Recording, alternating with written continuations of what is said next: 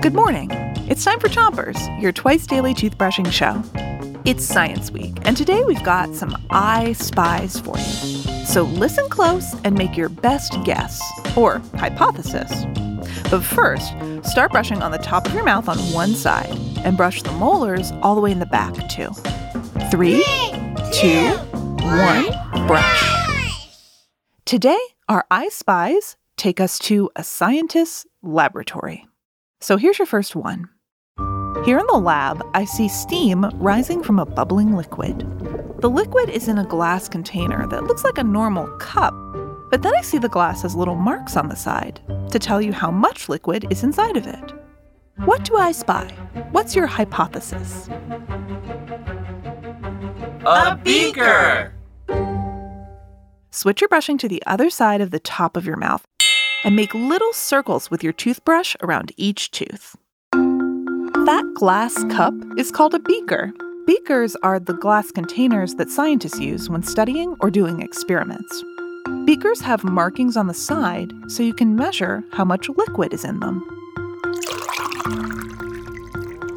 Scientists need to be able to measure the ingredients for their experiments, and a beaker helps them do that.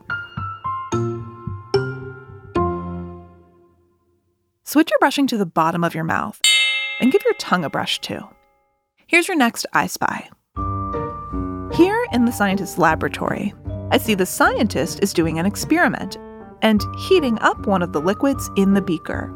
It's sitting on what looks like a little stove that's making a flame, heating the beaker from underneath. What is it that I spy? What's your hypothesis? A Bunsen burner! Switch your brushing to the other side of the bottom of your mouth and make sure you're getting your front teeth. The little stove is called a Bunsen burner. Bunsen burners are used in science labs to create a small fire. A fire needs fuel, like gas, to burn. So a Bunsen burner has a little knob that controls how much gas is given to the fire.